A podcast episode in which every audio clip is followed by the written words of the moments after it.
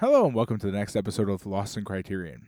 I'm John Patrick Owatari Dorgan, and with me, as always, is a man with a waterbed that's not quite filled up enough, to say the least.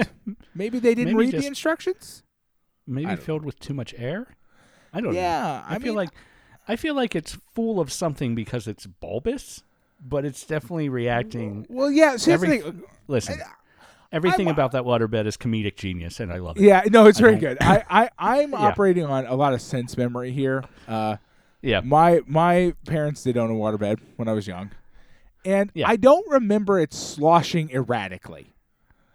And I Right, do, right. if I do recall, I was in charge of being the whatever, like five year old, eight year old who rolled around on it when they were trying to empty it out to force the water out. yes. And I remember it behaving like that primarily when it didn't have enough water. Yeah. Uh, where the water has room to wave. See, Right, my parents also had a waterbed when I was young. Uh, but but their waterbed had a unique solution to this that I assumed was just normal. Uh, the one in the movie clearly one large bladder. Right. My parents uh, was a king size waterbed with two twin sized I, I Bladders. saw that. I saw that. and I've seen a that uh, before, yeah. and, and like a triangle piece of foam that kept them separated in the middle. Hmm. So, uh, so at least the waviness of one did not directly. Right. Yeah. It didn't you eject couldn't somebody jump from on- the bed.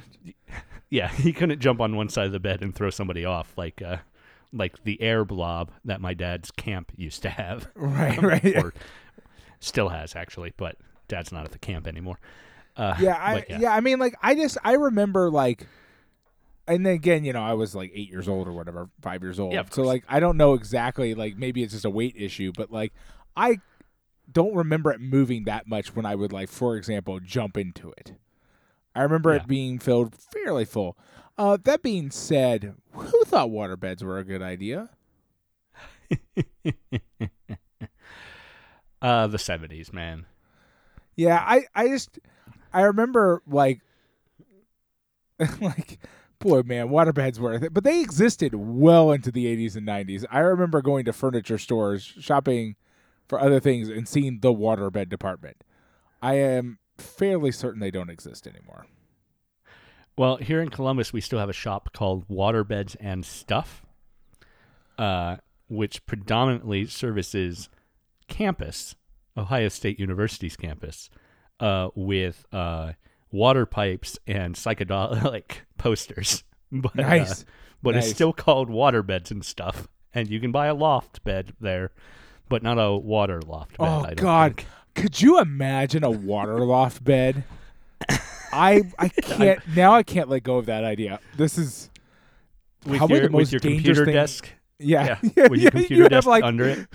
you have possibly a ton like a literal actual ton of water above your above your Yeah, computer. Yeah. it's amazing.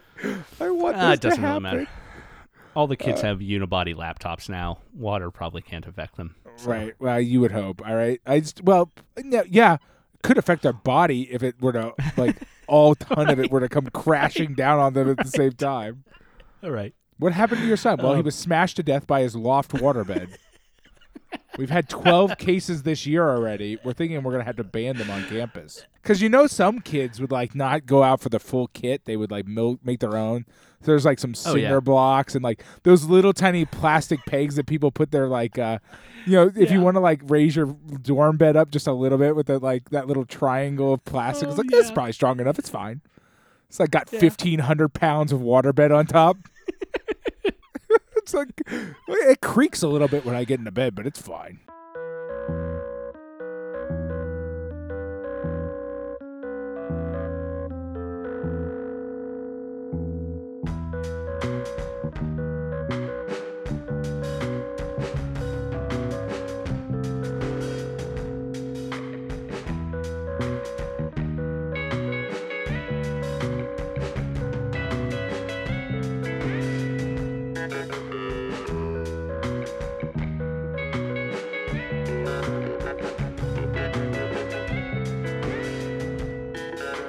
Pat, before we get into the movie this week, I want to talk about our Patreon. Patreon.com slash lost in criterion. Uh, over there for a dollar a month, you can support us and you get access to a bonus episode. It's non criterion film, and you get to vote on what it's going to be. Put together a list every month of uh, four films that are sort of themed, and then the fifth one is always uh, 1996's Kazam, the children's movie starring Shaquille O'Neal as a genie.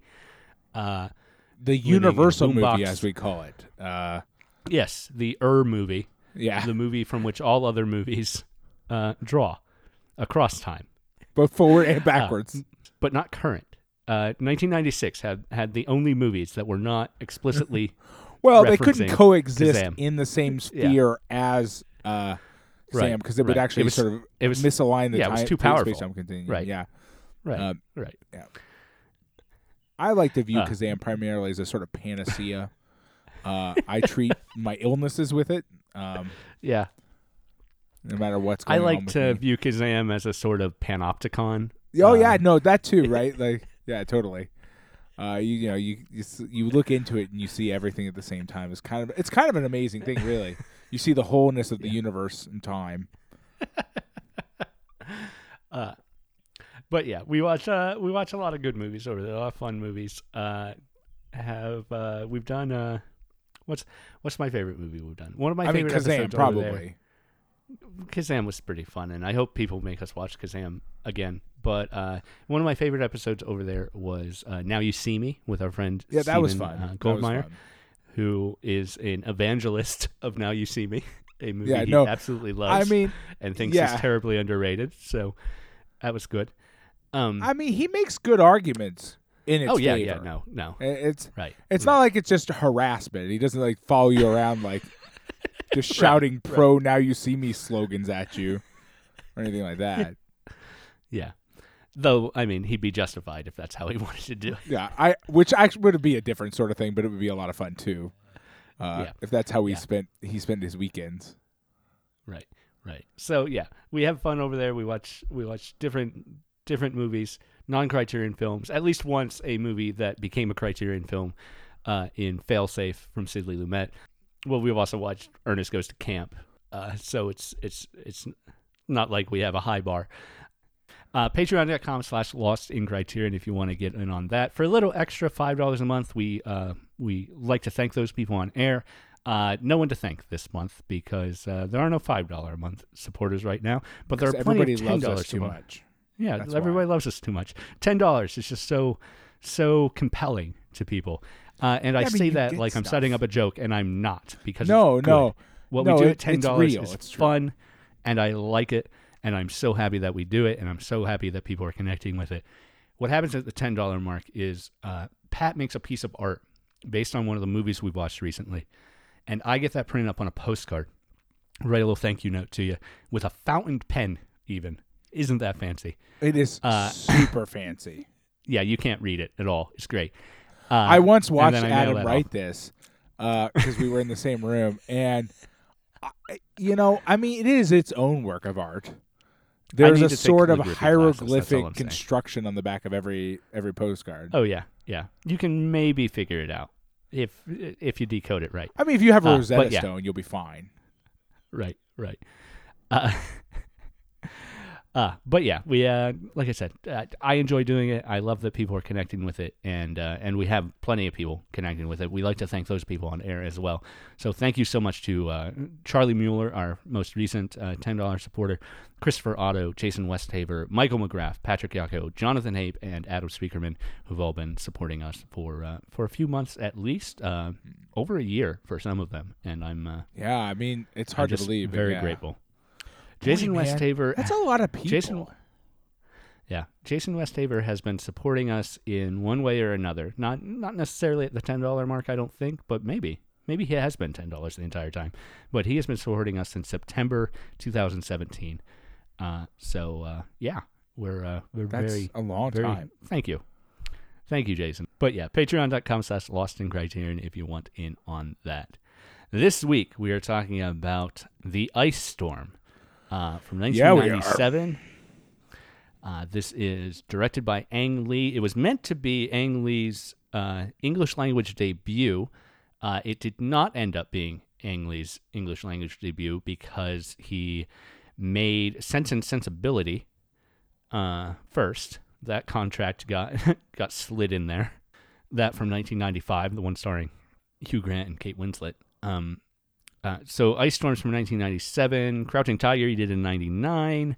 Um, he made three films in Taiwan prior to this, and they are they are what is called his Father Knows Best trilogy, um, which include Pushing Hands, The Wedding Banquet, and Eat, Drink, Man, Woman, um, which sounds like the president's memory test. Uh, yes. Um, uh, they are often compared to the works of Ozu Okay. uh, as sort of not necessarily reactionary outright, but um, but about the clash of traditional society with with modern society in in a time marches on sort of way, not in Right. a we need to go back sort of way necessarily. Mm. Uh, and one Although of those, I mean, can't, arguing. I mean, that brings us to an argument about Ozu, maybe or maybe Right. not, but we, that we don't need to have. Right, right. About whether That or we- not Ozu yeah. longs for the past or not. right, and we certainly talked about that with like late uh, late spring, I think. Um, Yeah. at least. Uh, one of those takes place in New York City, uh, though I can't remember which one. Um, then, like I said, he started doing English language work with Sense and Sensibility in 95. This he made in 97. 99, Crouching Tiger, Hidden Dragon, which is probably.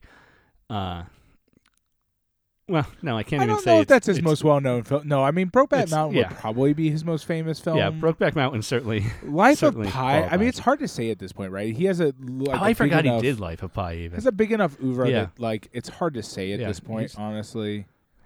Um, I also forgot he directed Gemini Man, the uh, the recent Will Smith action film. oh, um, I did. I did not know he even directed that. So there yeah, we go. yeah. We will see one more Ang Lee film sometime in the future with Ride with the Devil, uh, which is, Ooh, is uh, another Western? Tobey Maguire starring. It is not quite a western. It takes place in the South uh, during the Civil War. Uh, that's Spine 514, so it's actually not that far away in the grand scheme of things. In Right. it's about a year and a half away in our. It's got like a million people in it.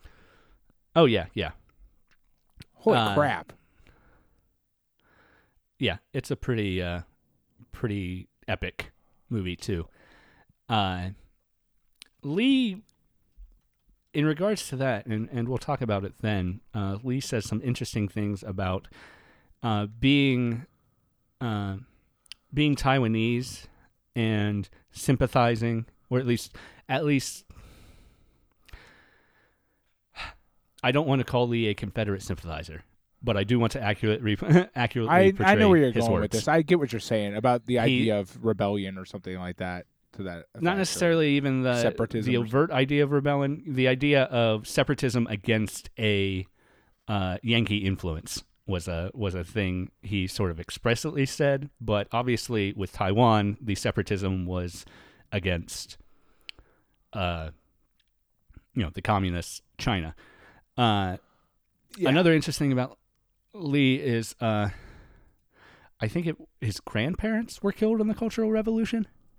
Um, which is yeah, I bring up because of the Ozu conversation we've already started. Um, if Lee were being reactionary, I think he'd have good reason to be reactionary.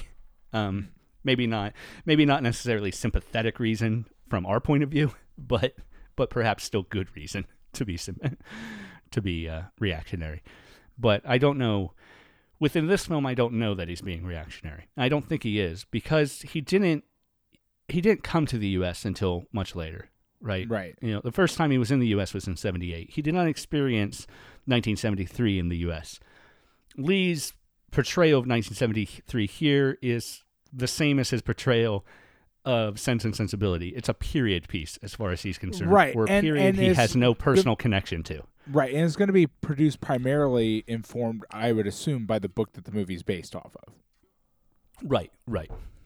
They cut out a lot from the book though, and a lot of the darker elements of the book, and a lot of more of the explicit. Like here, a lot of the sex and sexual aspects are implied, right? Right. Um, the book is is uh, it's my understanding that the book is much more explicit in those details as well. Um, Yeah. Uh, I mean, I uh, yeah, I'm not terribly surprised. This is that kind of story. This is kind of that kind of book. I this is not exactly my cup of tea as movies go slash books go. Um, I find these sort of it, this is a sort of weird nostalgia, right? To a certain extent, right? The movie is sort of steeped in it.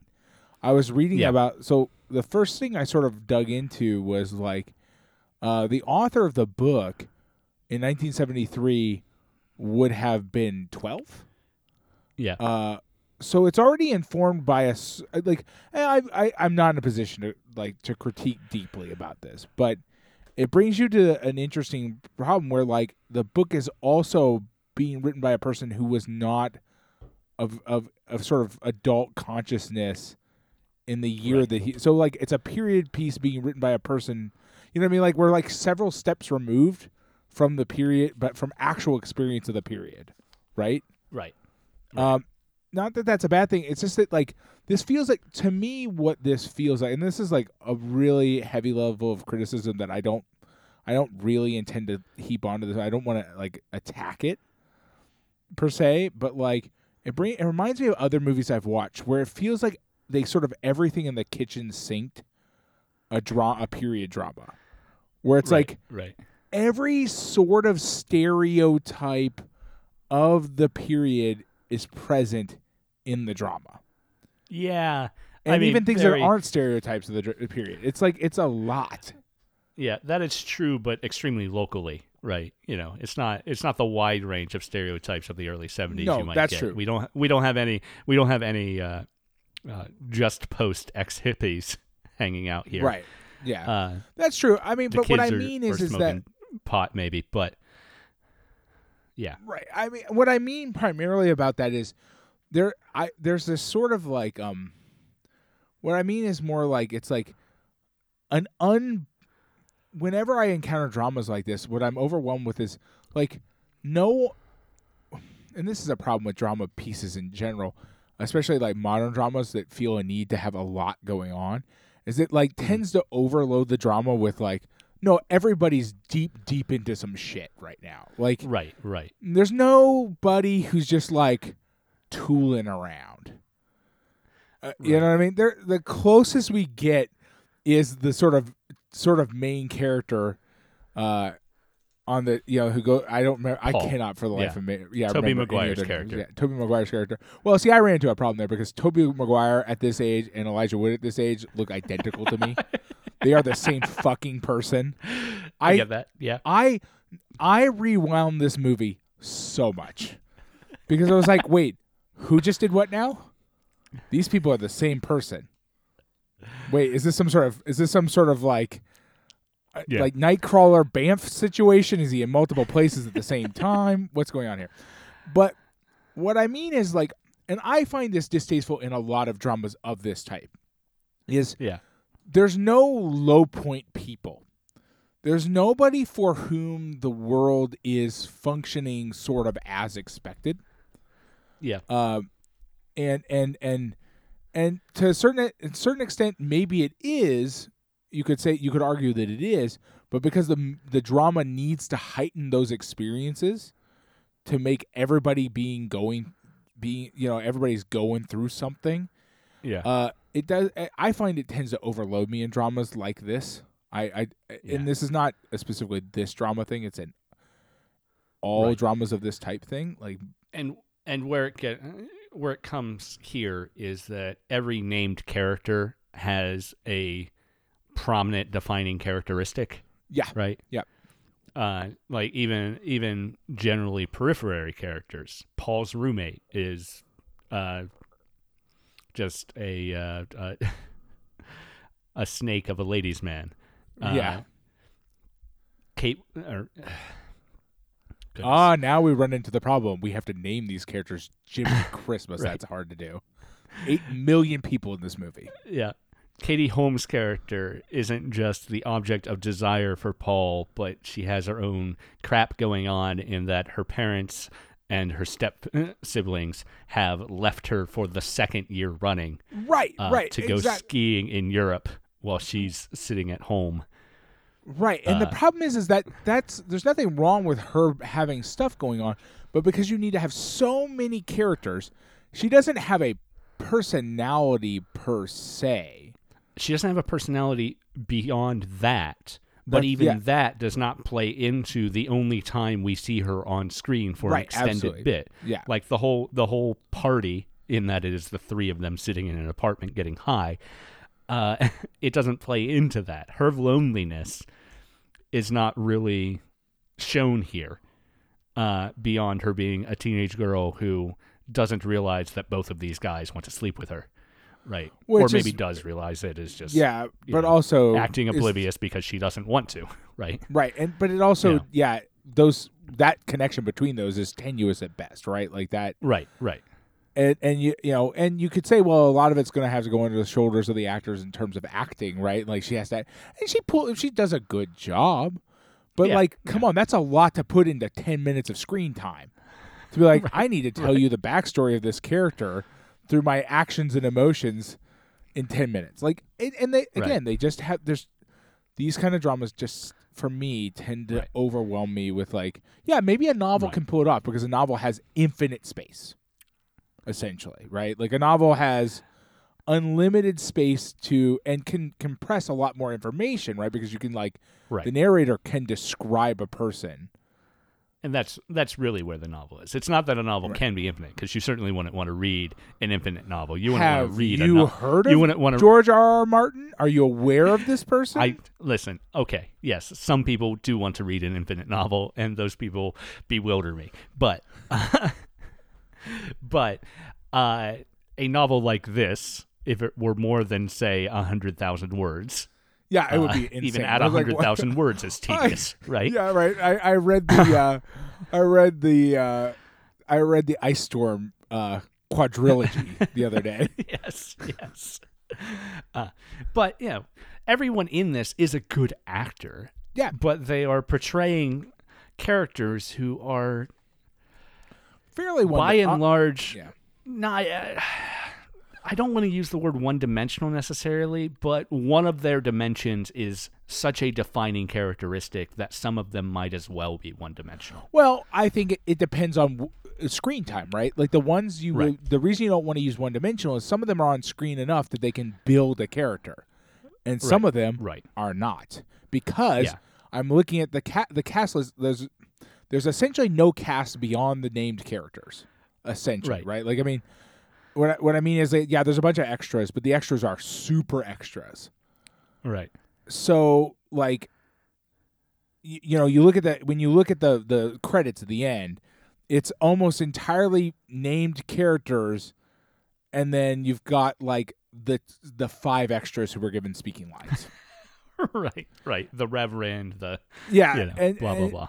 And the, and even those people because and then because those extras are given speaking lines you kind of expect them to become real characters at some point right like the reverend you expect him to pick up Right. some sort of extra emphasis later on in the story because it's like well i mean like he talked a lot for somebody who's not one of the main Yeah. I feel well I feel like the Reverend is probably someone who is much more developed in the novel than here. probably yeah i would because agree. the Reverend here, he meets with uh with Elena or Elena, however you say her name. Um, they run Don't into each other at the book sale, and then uh they run into each other at the party, and have one of my favorite interactions. yeah no it's the probably the it's probably the best line in the movie Yeah. When he says sometimes the shepherd needs to comfort the sheep, Yeah. I audibly gagged. And then she Yeah. comes back and then with, she also audibly gagged yes, I'm going to try hard not to understand the implications of that. And then he gets at sad a and walks party away. yeah it's yeah Right. it's Right. Right. it's very Uh, yeah. Like in the book, I can imagine that maybe when she goes bike riding, he's on a bike too, in some sort of weird yeah no i i coincidence yeah. thing that Yeah, he's I'm trying sure, to right. manufacture anyway, right? And you know the the reverend is its own sort of stereotype that maybe in 97 wasn't uh, i think i think the the minister who uses his position for sex with his congregants is actually a fairly well defined stereotype for centuries. So No, I agree. Yeah, no, totally, absolutely. I mean that that shit appears in, in like right. very usually they are more overtly evil um well, but that's that's part of the the development of sort of like right higher sort of higher minded drama is like well we we're Right, not going to make right. him overtly evil he just is a guy who kind of does evilish adjacent things and a lot of the characters in these And kind of dramas fit into that Right. category right And no I one's do- and I- evil I don't want to harp on on the reverend too much, but I do want to clarify that a uh, a reverend having sex with a a reverend having sex not a problem. A reverend having sex with a congregant is a power dynamic that is inherently problematic. Absolutely. So don't do that. Um, for all you reverends out there listening I don't no, care if you have an extramarital behave affair, yourself um, but don't do it with one of your congregants. That's a bad thing. Well, and, uh, but and but has- you know you usually hear about it being that way, partially because of the power dynamic. The power dynamics, especially for when you consider the sort of way that, uh, um, you know, toxic masculinity works and things like that. The Right, power right, dynamics right. are very attractive because they allow very easy access to things that otherwise would be difficult. And but also throw in the fact that, um, you know, like reverends in theory probably don't meet a lot of other people. Right, right. You combine those two know- things together. while he is having, you know, he is making overt advances to a married individual. We don't know that he's married. He could be married. He could not be married. We don't Right. know.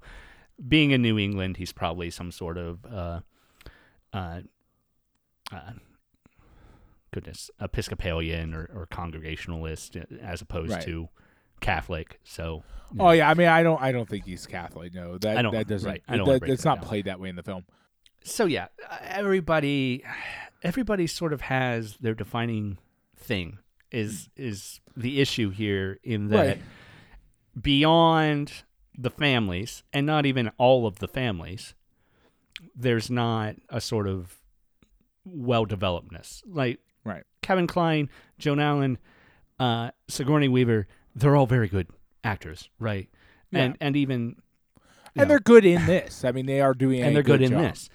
So they are good at inhabiting what seems like kind of a framework character. Right. Uh, you know, Jamey Sheridan's character doesn't show up as often, and therefore gets uh, high point notes as far as characterization, Right. which are his kids didn't realize he was gone, uh, and later his wife uh, makes him sad by picking the young man at the party. Right. Uh, and then, uh, but even you know, Wendy, Christina Ricci's character is well developed. Elijah Wood's character, I think, is well developed, even though he is the one track dreamer. Right. Um, but like Sandy, the younger brother, less so. He likes to blow things up and Yeah, I mean, there it's you're sexually just, you're- confused about what he wants. Right. Uh, well, and we're we're running into that thing, right? Like that. You, you Right. just named a lot of people for two Yeah. hours worth of time. Like it and just like is. Paul's Paul's the narrator and not even necessarily all that well developed, right? Actually, I would argue that Paul is one of the worst developed characters in the movie. Despite being our sort of our narrator Right. and our sort of observer, we don't know hardly anything about him. yeah. and Paul is a st- collection of interests that we almost Right. see, right? And, and yeah, and we don't even really get a firm grasp on how familiar he is with them, how many of the how much of them are related to his interest in this in this young woman versus how much are interest that he developed independently. right. We and and then we'd also don't like really get a lot a good feel for his personality or anything else really. Uh, Yeah. it's not it's not great, and I don't think it's Tobey Maguire's fault. I think it's wow, we sure Yeah. had a lot to put in this movie, huh? Right, right. And I don't want to say, you know, I need a backstory for everything. I think it is a a great shorthand that these are siblings who uh you know are are related in the way that siblings who are close in age are best friends growing Right. up, you know, and the fact that they call each other Charles is silly, and I don't need an explanation for it, Right. right? No, no, yeah, no, we don't need that. But but what what we do need well again, that's not the right, that but that's not Right, the issue right, at hand. The issue at hand is like we don't get beyond not having personalities that you can really like grasp onto. You also have the problem of like there's just not enough time to tell the stories and the conflicts of any of these individual characters in any sort of depth, right? We're getting Right, to right. me what is essentially a sketch of a sort of kind of nostalgia Right. uh, that we encounter not just in this time period, but we encounter in this it, the '70s nostalgia. Personally, has a weird sort of darkness to it to me. People are nostalgic for the '70s, but they are nostalgic in a sort of darkish way.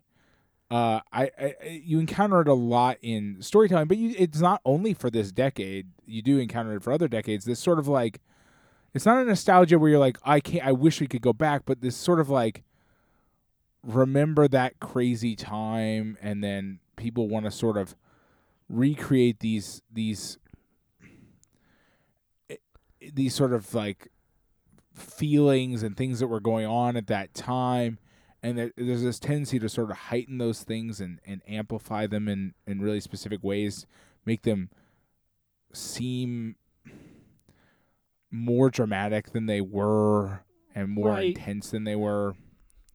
And I, I also sort of want to look at our own biases. You know, we've watched movies before that are about upper class people having existential crises, Yeah. and you know, uh, the swimmer we did the bonus episode on, which Right. really connected with us and we really liked. But that is also about one man's drama, not about Right, but that's the thing, right? We get to dig right. into that shit like hard. Right, right. Whereas something like Cosmopolitan, um, not Cosmopolitan, Metropolitan, the one with the with the college Right. students, Yeah, I remember that one. is less. You know, we have we have a more overt p- point of view character, but he's also very much like Paul in this, in that while he's while he's our narrator and maybe point of view character, uh, we're seeing things happen that he's not related to, and uh, and there's other a lot of other stuff going on, right? Um, Right. so yeah, I mean, feel but like, I would. I feel like this movie is a lot closer to that than it is movies we Oh, like. Right, but I would. I would say is that if I had to choose between the two, I would choose choose Metropolitan because it does spend more time on individual characters digging into that than this does. Right, Thi- right. thi- this to me, this to me just reminds me a lot of other dramas that I've seen, especially about the '70s, that like Right. really want to like let you know what the 70s were all about man and yeah this is very specifically in new england 70s but it's the still the same idea of like we need to like encapsulate a lot of information in this otherwise people won't get what is Yeah. going on um, i think it's also a symptom of the 90s if i'm being honest Right, right. it sounds really weird, but like if I think about sort of non or fiction, like you know, books that would appear in the fiction department of a library of this era, a lot of them have this feel to them. This sort of like, ah, we want to dig into the darkness at the heart of man while also telling a story of people, normal people going through their normal life dramas. Well, I, I think that's you know kind of an impetus for a lot of a lot of fiction. Over oh yeah, no, totally. But, I don't know. This just feels very Yeah. 90s to me. Like, but it ooh, but it like done poorly, 90s. Yeah. right? And and someone who a work that actively talks about Dostoevsky while trying to do things Dostoevsky was significantly better at Right. is uh, is its own thing. Um, Bill Krohn wrote the essay on this one, and uh, he actually talks a little bit about a similar idea about the uh, historical repetition that was from the era that this movie is about to the era that it is being made in. Um, for instance, this came out uh, really months before the Clinton impeachment str- uh, started, right? Right. Um, and and as he sort of delicately points out, the Clinton impeachment was over the sexual act that the Deep Throat movie is about even as Deep Throat became the uh, colloquial name for the uh, informant for another impeachment trial, right? Right. Um, yeah, I the essays the essay had me a little taken out too. Um, there's a point where Bill Krohn, in describing the movie, says it has hints of magical realism, and I stopped reading and thought, "You're gonna have to explain that one, Bill." Yeah, I don't I don't know what that's all about. So what he eventually gets around to is the idea that uh, Elena and Wendy, in mimicking actions, have some sort of suggested psychic connection, and I don't know that it's That seems like so a much as stretch, it's a mother and a daughter doing similar things. She rides her bike because she saw Wendy riding her bike. I mean, also like, you know, sort of literary parallelism, right? Like you right, just right. want. isn't isn't magical realism, right? Yeah, Those are like- different things. I sure would like multiple characters to be Yeah. doing the who, especially who are related, to do the same Yeah. kind of thing because it's Right. textually interesting to happen. Yeah. The shoplifting where Elena gets caught and Wendy doesn't is is maybe an interesting dichotomy. Uh, but while the movie doesn't make explicit, the book does talk that Wendy is a serial kleptomaniac and Elena knows this, so she is enacting things that she knows that her daughter is doing to try and grasp youth or whatever. Um, Right. Which is obviously what she's doing in the film here, too. Right. Right. You know, these are, you know, Elena and Ben are people trapped in a marriage that shouldn't be happening, just like their friends, uh, Right. their Well, see, friends Jim and and, I- Janey and- are.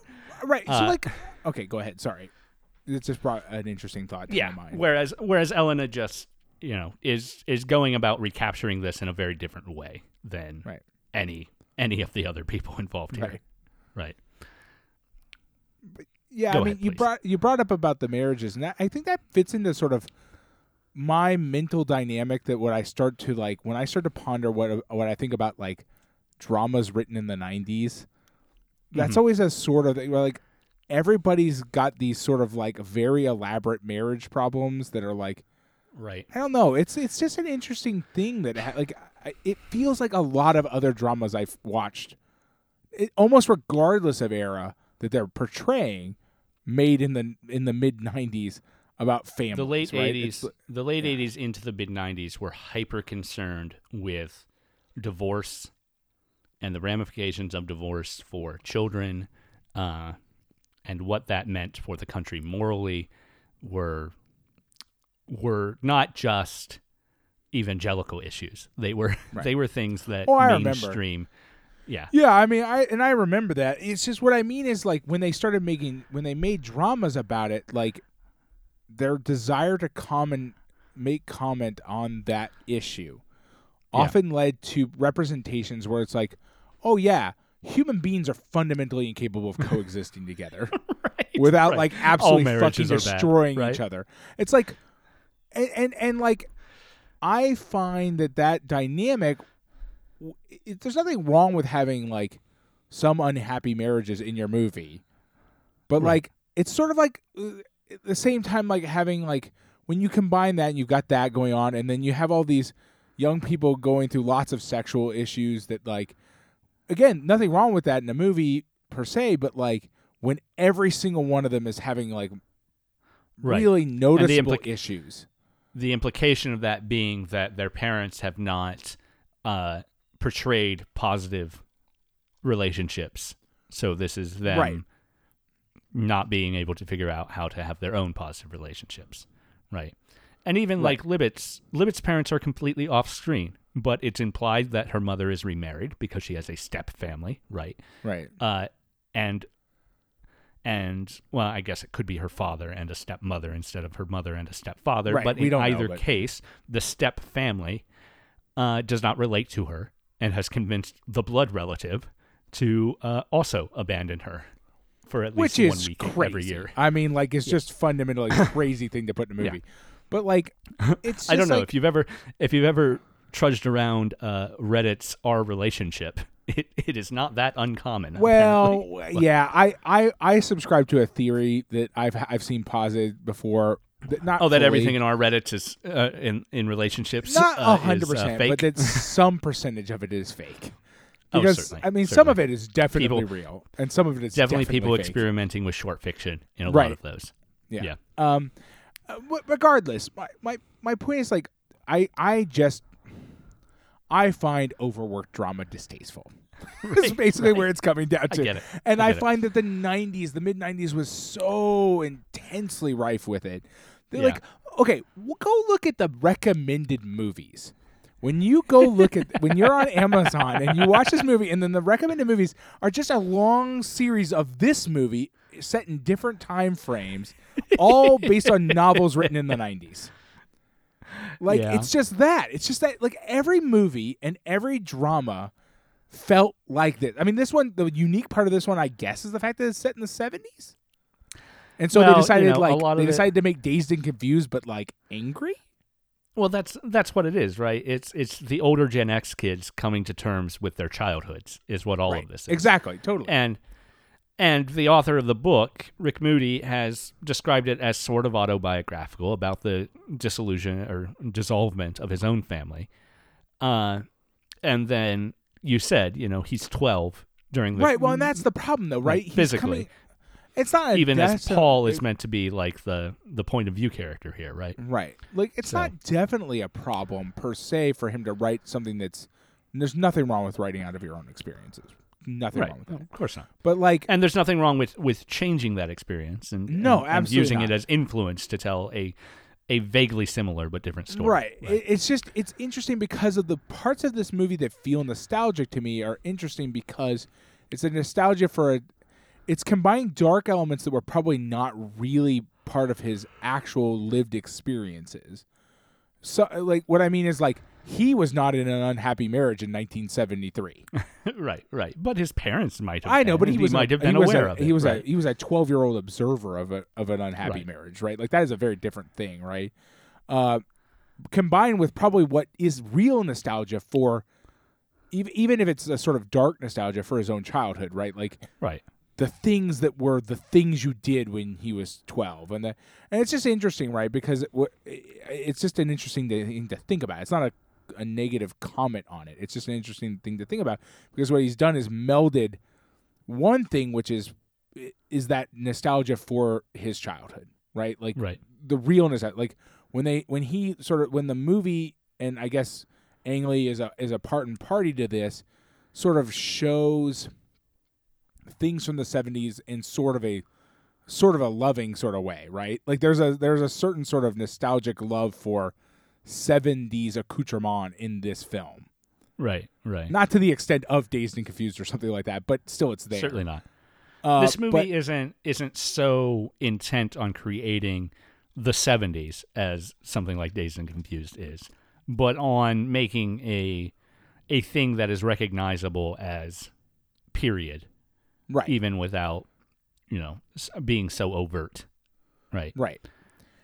And then when you but when you combine that, it's just an interesting thing to think about is what happens when you combine that with per, sort of so, uh, perceptions of what relationships were like. It's uh, you know what I mean. Like it's hard Right, to for me to articulate, but like they weren't real lived experiences in the same way as like a person who is 15 years older than Rick Moody writing the same story about the same time period would be a very different story, I think. Of course, of course, yeah. Uh, and it's it's interesting then that you know, you know, part of your problem with uh with confusing characters here is that in a different treatment of the same material, uh, Paul and Mikey are the same character. Would just be the same person, yeah. And actually, I think in a different, I I think probably the I I don't know about this book like personally. Yeah. I've never read. Excuse me, I've never read it. Um, I don't know how well it's written. I don't know anything about that. But in the act of making the movie, I think it probably did a disservice to the book to not start smashing characters together. right. I mean, like honestly, like I mean, maybe they did. Maybe there were forty characters in this in the book, well, but like by not combining the experiences of characters, it does leave it overcrowded. Right, right. And it's a it's a very interesting choice to have our framing narrator be actually removed from the titular action, right? Right. He is he is in New York while all the rest of these things are happening to his family and his neighbor's family during the ice storm. He's stuck on a train all night, right? Um and yeah, he has his own experience in New York that is a separate thing that is maybe parallel to what's happening. Yeah. I mean, yeah, Um, I mean, it's right. It's yeah. that framing, right? Because he starts off at the beginning with like about like coming. ho- Well, I mean, honestly, the framing at the beginning kind of put me on a bad foot to start off with. Right. If I'm not the opening lie, I'm not gonna narration is while he is on that train ride. Right. That first uh, that that you know train ride during the ice storm too, right? Because he he's reading Fantastic Four number one forty one while he is on the train ride home that night, right? Right. So so it's not you know, and that's the Fantastic Four is maybe an interesting framing in that they are a family of superheroes and they have their own issue with an electrical storm. I don't know. I can draw all kinds of Yeah, I mean, my my issue with that framing was more about Yeah. like it makes a very o- and this is a problem again in these kind of stories is it makes a very very overt statement about what how and what families are that are obviously from Paul's perspective. But Yeah. for a in in the context of a movie you're presented with a sort of different scenario where the movie is making a thesis statement about what Yeah. family is right at the beginning. And it really s it really decides the tone of the movie. And and it's a it is a decidedly you could read it as not being negative but it is a decidedly negative statement about what family is. Right. Uh, and it's it's also interesting to me that uh i don't know i feel like there's a general understanding of the fantastic four that a general audience might grasp although in, 1990 talking about family here. whatever even in 97 i don't know. I maybe so. not but even in 97 um but but the particulars and the hints we get for people who know more about the fantastic four than average is that this issue isn't just talking about the fantastic four as a family unit. We get flashes of the actual comic panels and it's uh, mr fantastic and sue storm talking about franklin their son frequently right. and and Franklin is its his own interesting character in that he is one of the most powerful individuals in the Marvel universe, right? Um, uh, so so that's interesting that that Paul would relate to that, and who's Paul relating to here? His talk of of family generally is a peripheral understanding of the Fantastic Four, but we have still chosen this particular uh, comic, right? We've Right. still chosen, and we've we've made active choices to show the panels we're showing, and talking about the ramifications of their own actions for Franklin while he is a baby, presumably. I think at the time, so I don't know. It's what it all boils down to for me is that the the final moment of trauma here is not in line related to any of the other things happening and that really Right. gets me right yes no exactly right yeah mikey wandering off during the ice storm is a thing that could have happened just as easily while his parents were home as Right. it does Yeah, no, while absolutely. they were out at a, the party Yeah, absolutely. And and when you look at sort of what Mikey's doing, Mikey as a character has a very specific. I mean, like his personality again is not that well, sort of sketched in, but like he's doing a lot of dangerous esque things as he's Right, wandering right. around. Right. Right. The amount of times where where Mikey should have died before he Yeah. actually did die are are astoundingly annoying, honestly. Right. yeah. No. Exactly. That's exactly. And and that's.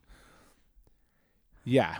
exactly. I, to I, to tease a death that many times over the course of the same sequence, even as it's intercut with other sequences. But this is a, a micro story of Mikey's actions on this night, where his death is teased multiple times, not in a foreshadowing way, because it is not a long enough sequence for it to be foreshadowing in a Right. meaningful way, right? but Right. instead, we get, oh, he's going to fall into the pool and die.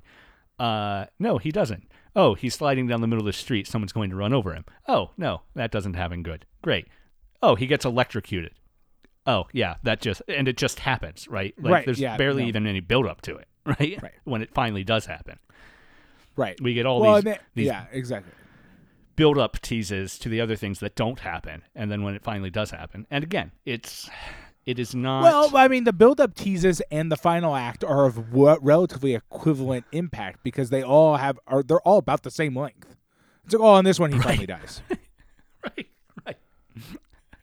If anything, the pool sequence is is the longest. Yeah, It's- and it and it's the most terrifying one in and of itself, right? right. Like, because it's Right. it is upsetting, but um, and I was like, oh well, finally he's gonna die, and uh, and, and uh, you know, I was like, because like you know, you, at that point you're like, well, this is gonna happen before this movie is over. Right. Um, right.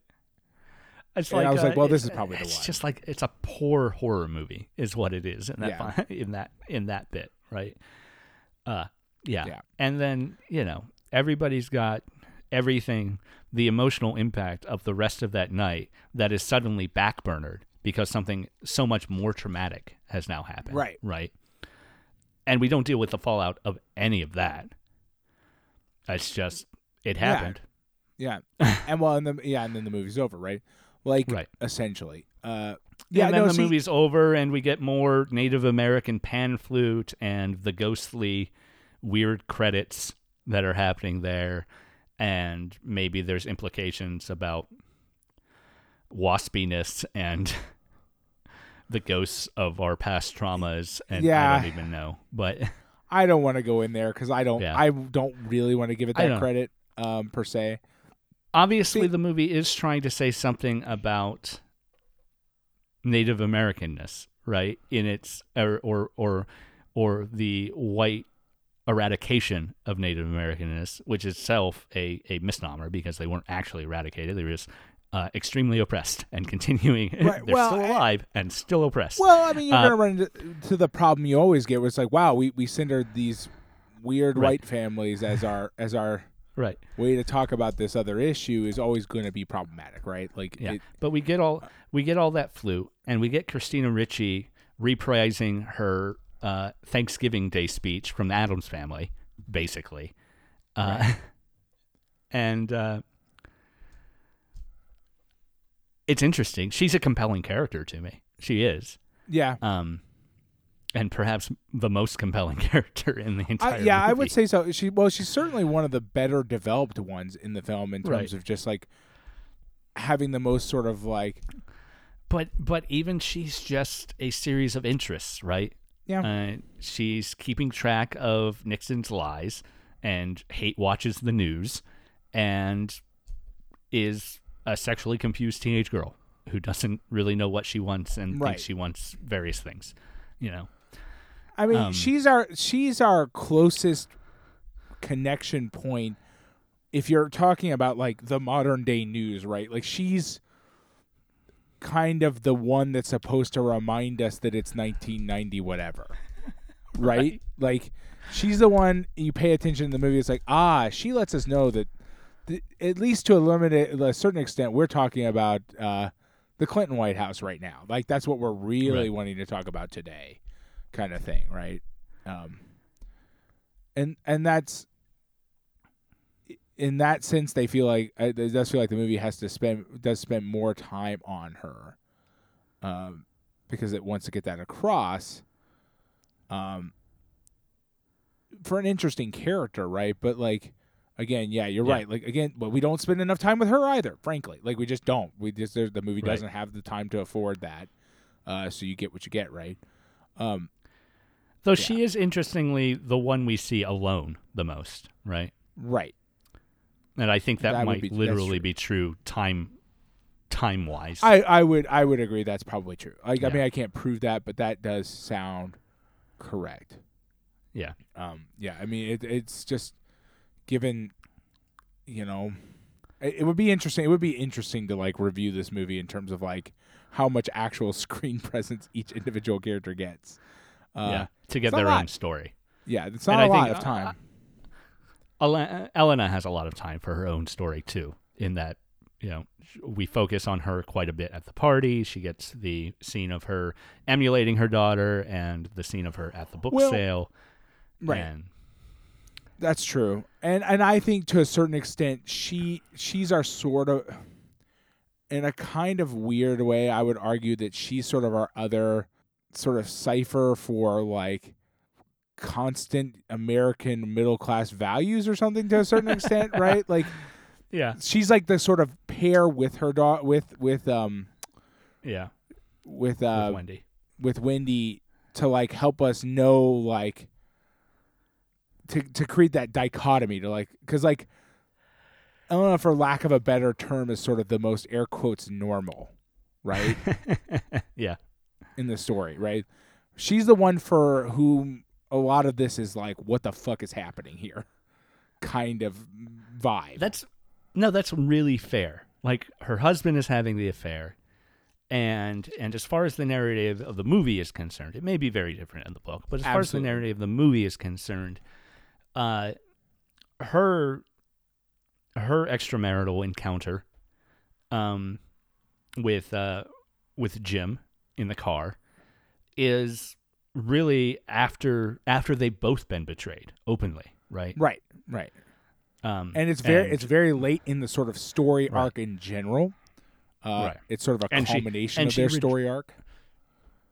Right. And she has rejected um she's openly rejected the reverend's advances by that point, right? She has been trying to do other things to make her feel real again or whatever, you know, riding the bike and and shoplifting. Um and she even she's very cautious about even doing things now because she's still nervous and she doesn't think that it's something she actually wants and then is very very quickly proven to not be something that she yeah, actually exactly, wants. Absolutely, and and that and that's what sort of we're supposed to read as sort of air quotes normal, right? Is it like this was not a this was not very much fun for me, kind of thing, right? yeah This is Yeah. not something I actually wanted in my life. right and you know Jim and Janey have been having their own thing but I kind of don't even re- don't even understand Janey's sort of resolution when she comes upon Wendy naked with her 12-year-old son at the end, right? Where she just like sighs and tells her to get dressed. Like like what has I would expect that sort of resolve from Elena, certainly, if she had encountered if the roles had been reversed or something. Uh, but but Sigourney I- Weaver's character by that time, I don't really understand. Sigourney Weaver's character, I do. uh, I think I know what she's supposed to represent. It is not a stereotype I particularly enjoy portrayed on screen. She's like meant to be read as a well, sort of a sort of what happens when, like, honestly speaking, if I have to be very honest about what she is essentially, I think, meant to represent what happens when women read too much. I'm not even fucking joking. Man. I She is a Man. she is a enlightened. No, I'm I'm not. I'm being totally serious. I don't like it, but I think that's what it is. She's always fucking reading in the book in the movie. yeah She she is like kind of to a certain extent enlightened past what's good for her kind of attitude. Like right. She's like she reacts to things that should be inflammatory with sort of a an enlightened understanding. She tries to lecture from a sort of sort of an ivory tower sort of perspective when she encounters Wendy doing that kind of stuff earlier. yeah It, it, it's and, and it's not a it's not a logical argument that she's making. It's not a good argument she's making, but it's a very like ah, I've read a lot of books sort of argument, right? right, right. About she's like not what they do people in other cultures and stuff. yeah she's not a man hater per se, but she's No. still very much a a standard uh, It is a stereotype, uh, stereotype of, like, of a seventies feminist. Yeah, It absolutely is, and I and I I think that's fair. don't like to see it in the movie. I don't. It was one of my least favorite parts of the movie in the sense that Yeah. like you're you're feeding into a stereotype that is like that that sort of implies that if you read too much, especially if you're a woman who reads too much and gets too informed, you no longer are able to function as a mother. As a Right. woman who should react like, oh, you Or- should be reacting to this. You should be like doing something about it. Yeah. But you just sighed right. because ah, or as a wife, or even as a mistress. Right. exactly. Like she, she like. Like She I, played as very I get- detached most of the time. I get not being interested in Ben talking about his marriage while you're supposed to be having a totally makes sense. right, right. But she's not angry. She's not like Right, she's not emotional about it. She's right. Again, she just sighs and leaves. Right, right. And at, and at most she gets analytical. And there's Mm-hmm. this sort of ampl- implication that women get analytical when they've become Yeah. too Now, smart for their own good or something. right now, of course, what what means to be a balance against that is that Ellen is a very different character, right? So, Right. so we've got, but to see us two dichotomized stereotypes does not does not actually help. make no, no, a it doesn't. right? Well, and they, and they're both equally bad in different directions, right? Like Elena's Right, sort of right. deprived to a certain extent of any sort of like Elena's to a certain extent sort of deprived of outside interests at all Right, Uh, right, beyond like her position in her family, right? Like right. she's not purely the stereotype of like the the, Yeah. the, the of the mother, but like she for a lot of intents and purposes she is. She doesn't do other stuff. Right. But also, much. like Janey, she doesn't want to hear Ben talk. So there's that. Well, I mean, like it's fine for lots of people not to hear, want to hear Ben talk. Right. Um, right. I- mean, that's probably to a certain extent a whole nother stereotype that we're operating on, which is like none of these women in my life were interested in hearing what I think. Right. Ben. why do ben they is all this hate weird me? henpeck. Yeah. Yeah. Yeah. And and my problem is, is that if you start breaking down the individual characters like that, this movie is gets pretty rough pretty fast. Right. Right. Like it's like wow, we went through like a catalog of stereotypes of people. Tried to mix them up maybe a little bit. Like, add a little Yeah. bit of this, a little bit of that in there, and then we put them in the in a story. And and and again, that may just be because we're trying to sketch too many people too fast. Yeah. Hard to say.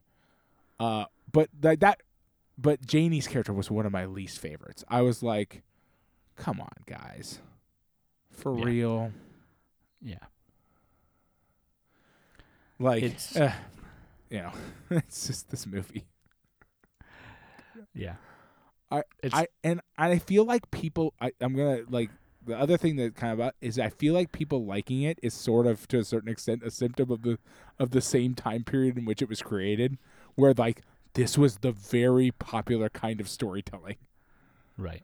Right. where it's like, ah, Where- yes, Yeah. we need Uh, lots of complex emotional dramas.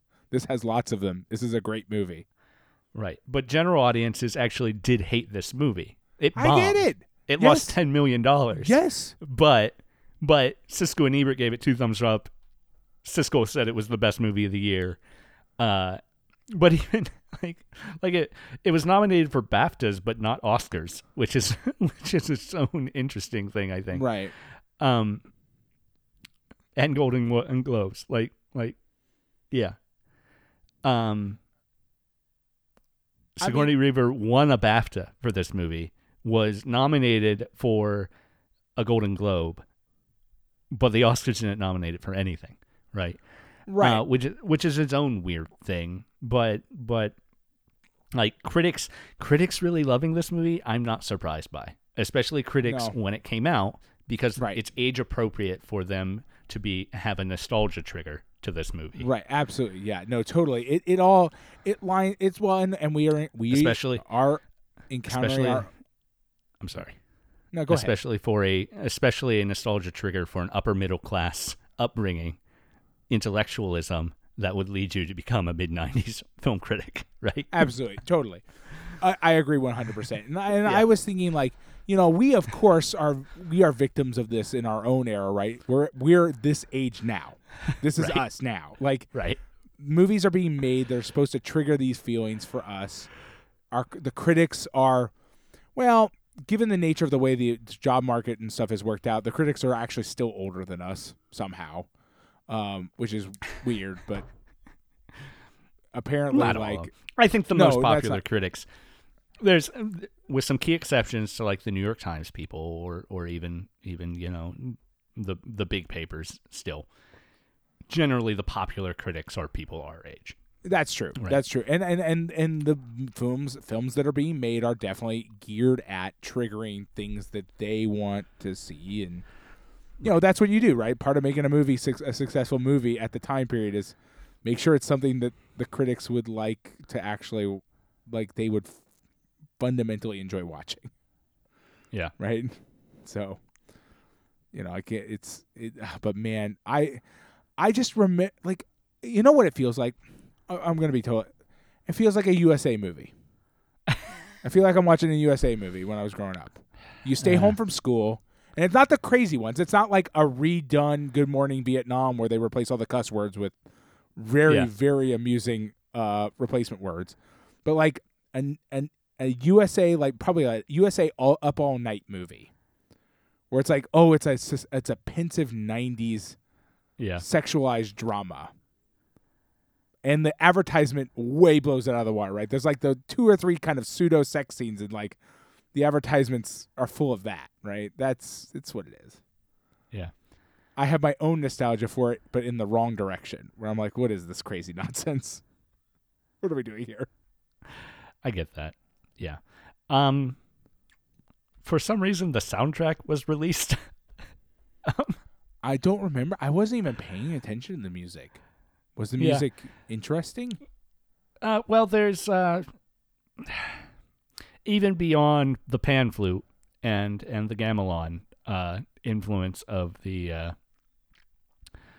the general soundtrack stuff, um, like score stuff. I mean, uh, there is a lot of period appropriate music that pops up real quick. Mm. Um, uh, Henry Nilsson's "Coconut" place at the party. Oh yeah, yeah. I Uh, that's the only one that, that got a yeah. comment. And my Rumi was like doing something else on the on the on the uh yeah, like on her phone or something. She's like, "Wait a minute, is that coconut?" And I was like, Yeah. "Yep."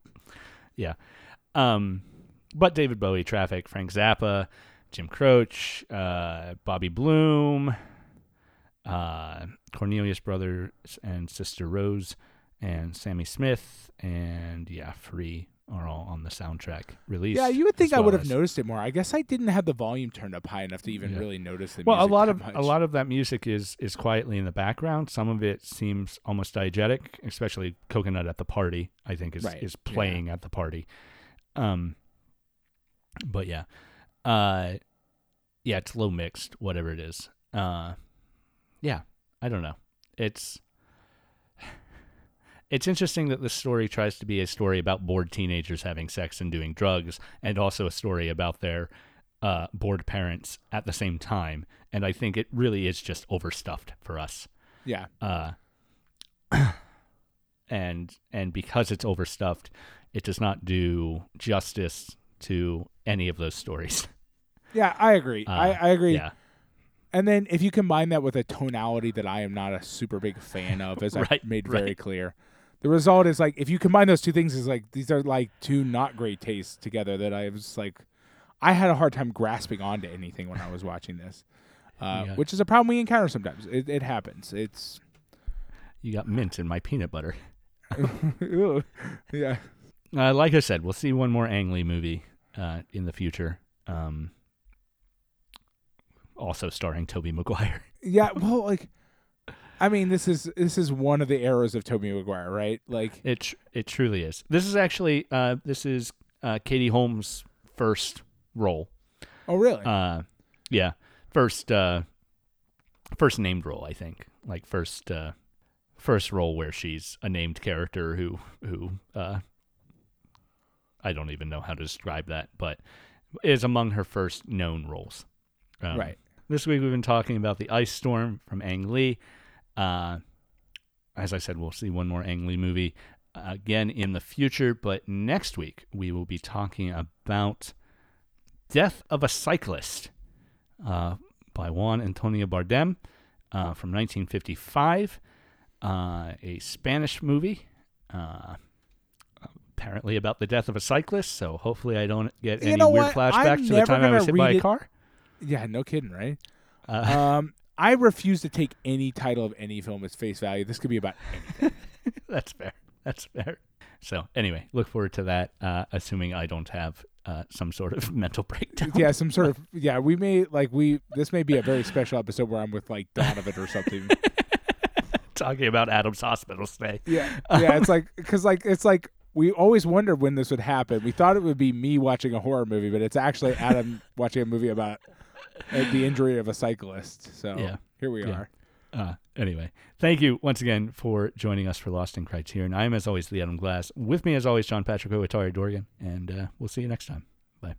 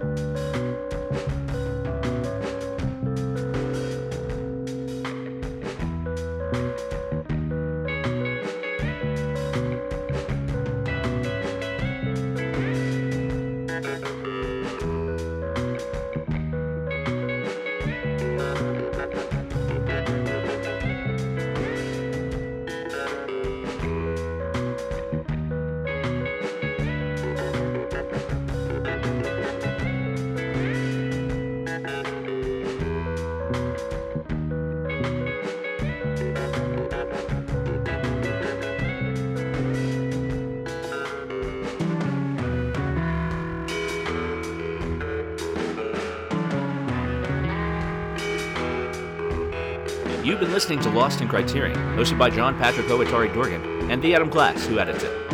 We're a production of WithTwoBrains.com. Jonathan Hape does the music. Check him out at jonathanhape.bandcamp.com. And hey, if you like us, why don't you give us a review on iTunes, like us on Facebook, or support us on Patreon. That's patreon.com slash Lost in Criterion. We'd appreciate it.